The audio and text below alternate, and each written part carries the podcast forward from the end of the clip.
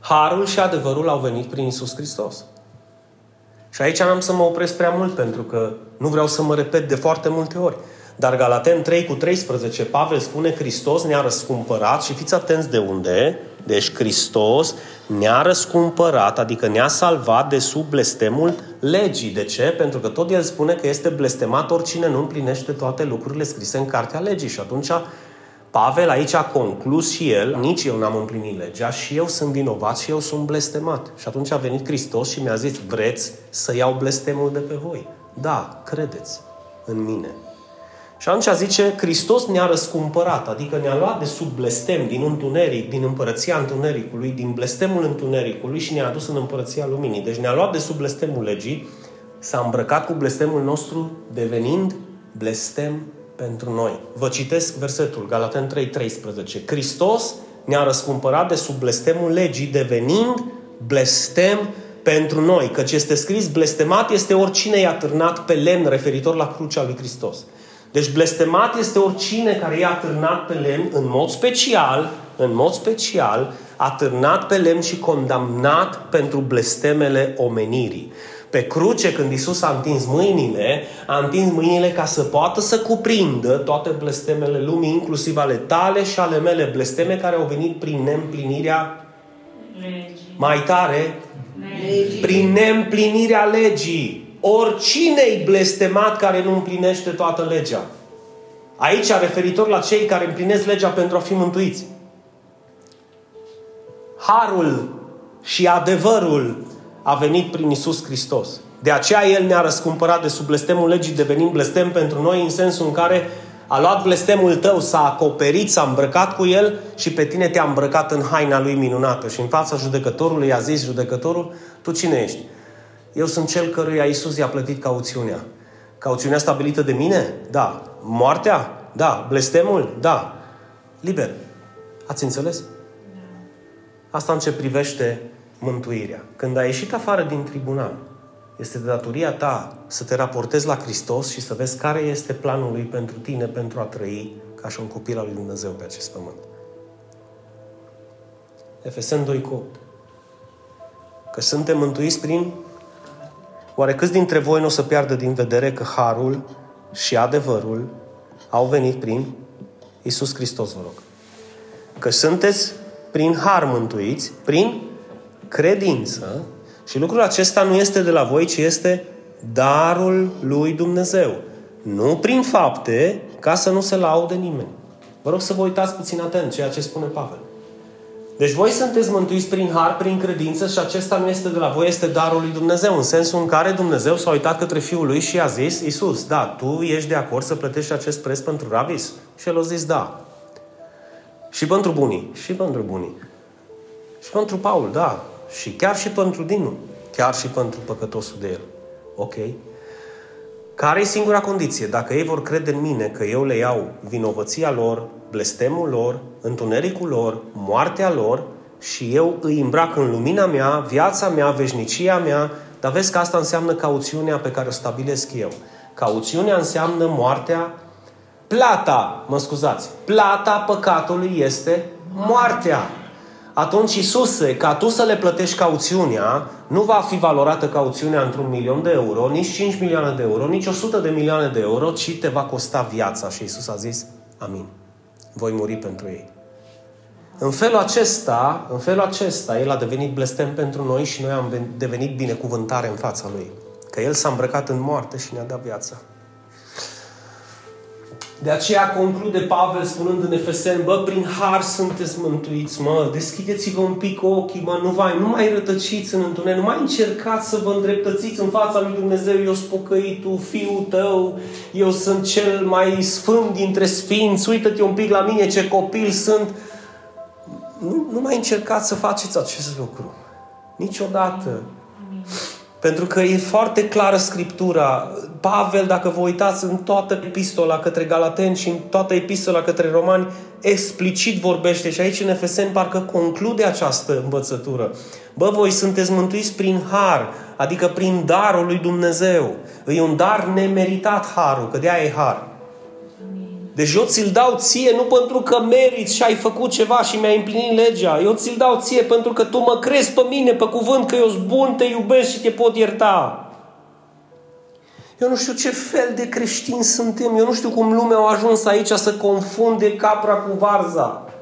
Deci eu nu pot să-mi dau seama. Deci eu sufăr în interiorul meu când vorbesc cu ei. Ei îți spun cu sinceritate că așa este, pentru că ei așa au primit și de vină au fost păstorii, preoții și oamenii lui Dumnezeu care i-au dus în rătăcire pe ei și au amestecat ucenicia, discipolatul cu mântuirea, au amestecat darul cu răsplata, au amestecat harul cu legea. Și au făcut un cocktail blestemat pe care îl beau aproape toate bisericile în fiecare duminică. Dar Pavel zice, bă, voi sunteți mântuiți prin har, atâta, prin har și prin credință. Deci, prin aceasta sunteți mântuiți. Și vreau să vă amintesc că faptul că sunteți mântuiți și v-a salvat Dumnezeu, lucrul ăsta nu e de la voi, mă. Voi nu puteți să faceți nimica. N-aveți cum să faceți nimica, mă. Și după aceea zice, și cum nu sunteți mântuiți? Nu sunteți mântuiți prin fapte. Nu puteți să fiți mântuiți prin fapte. Tot ce am scris eu în Galaten și în Romani, pentru voi am scris, treziți-vă, vă rog. Vreți să fiți mântuiți prin fapte, veți fi blestemați. Veți fi blestemați. Și eu sunt dispus să fac un test de evaluare la orice pocăit și creștin, de la Vatican până la Mitropolie și până în munți, la aia care spusnici și stau singuri. Aduceți-mi, vă rog, unul care crede că poate să fie îndreptățit în fața lui Dumnezeu prin faptele legii și mântuit prin faptele legii să-i fac un test de evaluare eu. 2 Timotei 1 cu 9. Aici Pavel îi scrie copilului său în credință și ne apropiem de sfârșit. Și la un moment dat, când l-a lăsat Pavel pe Timotei în biserică și el s-a dus în călătorile lui misionare să predice Evanghelia și altora, Timotei săracul a avut ceva probleme cu biserica lui, pentru că era normal. Avea foarte mulți profesori în biserică de 30, 40 de ani, 50 de ani și eu țâcă ăsta, ăsta poate să-mi fie niepot, ce-mi zice el mie? Nu bătrânețea te face înțelept. Dumnezeu când alege pe cineva, nu alege pentru că e mai frumos ca tine, pentru că e mai înțelept ca tine, pentru că e mai priceput ca tine, pentru că e mai tânăr sau mai bătrân. Dumnezeu îl alege pentru că așa și-a dorit El. Punct. De aceea zice să-i cinstim și să-i onorăm pe cei care ne conduc și ne slujesc, nu pentru că sunt mai frumoși sau mai înțelepți ca voi, ci pentru că El i-a ales. Și atunci Pavel îi zice lui Timotei. 2 Timotei 1, versetul 9 și 10. Bă, copilul meu în credință, Hristos ne-a mântuit și ne-a chemat la o chemare sfântă, dar nu datorită faptelor tale și ale mele. Nu datorită împlinirii tale. Nu datorită faptului că tu mă slujești în biserică, tu încânți în biserică, tu predici în biserică, tu ajuți în biserică, tu aduci daruri la biserică, tu faci lucrarea de evangelizare. Nu de aia te-o mântuit. Și nu de aia m-am mântuit, chiar dacă eu sunt în Roma în momentul ăsta în lanțuri. Zice, El ne-a mântuit datorită planului și uitați-vă că am pus cu litere de tipar și datorită harului său. Prin cine a venit harul și adevărul? Prin cine a venit harul și adevărul? Prin Hristos a venit acest har și adevăr. Și Pavel zice, bă, nu am fost mântuiți prin faptele noastre, ci prin harul său, pe care ni l-a dat unde? În Hristos. Cel care a desfințat moartea și a adus la lumină viața și nemurirea, dragii mei, prin Evanghelie. De aceea nu există altă Evanghelie.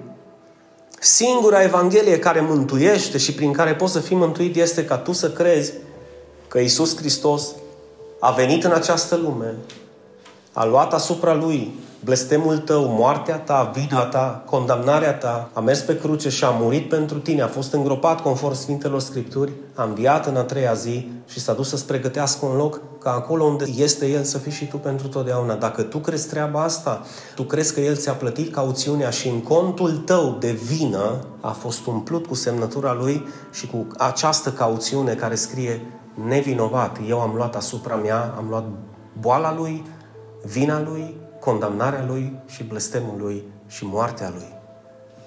Nu este pentru oricine să creadă acest lucru.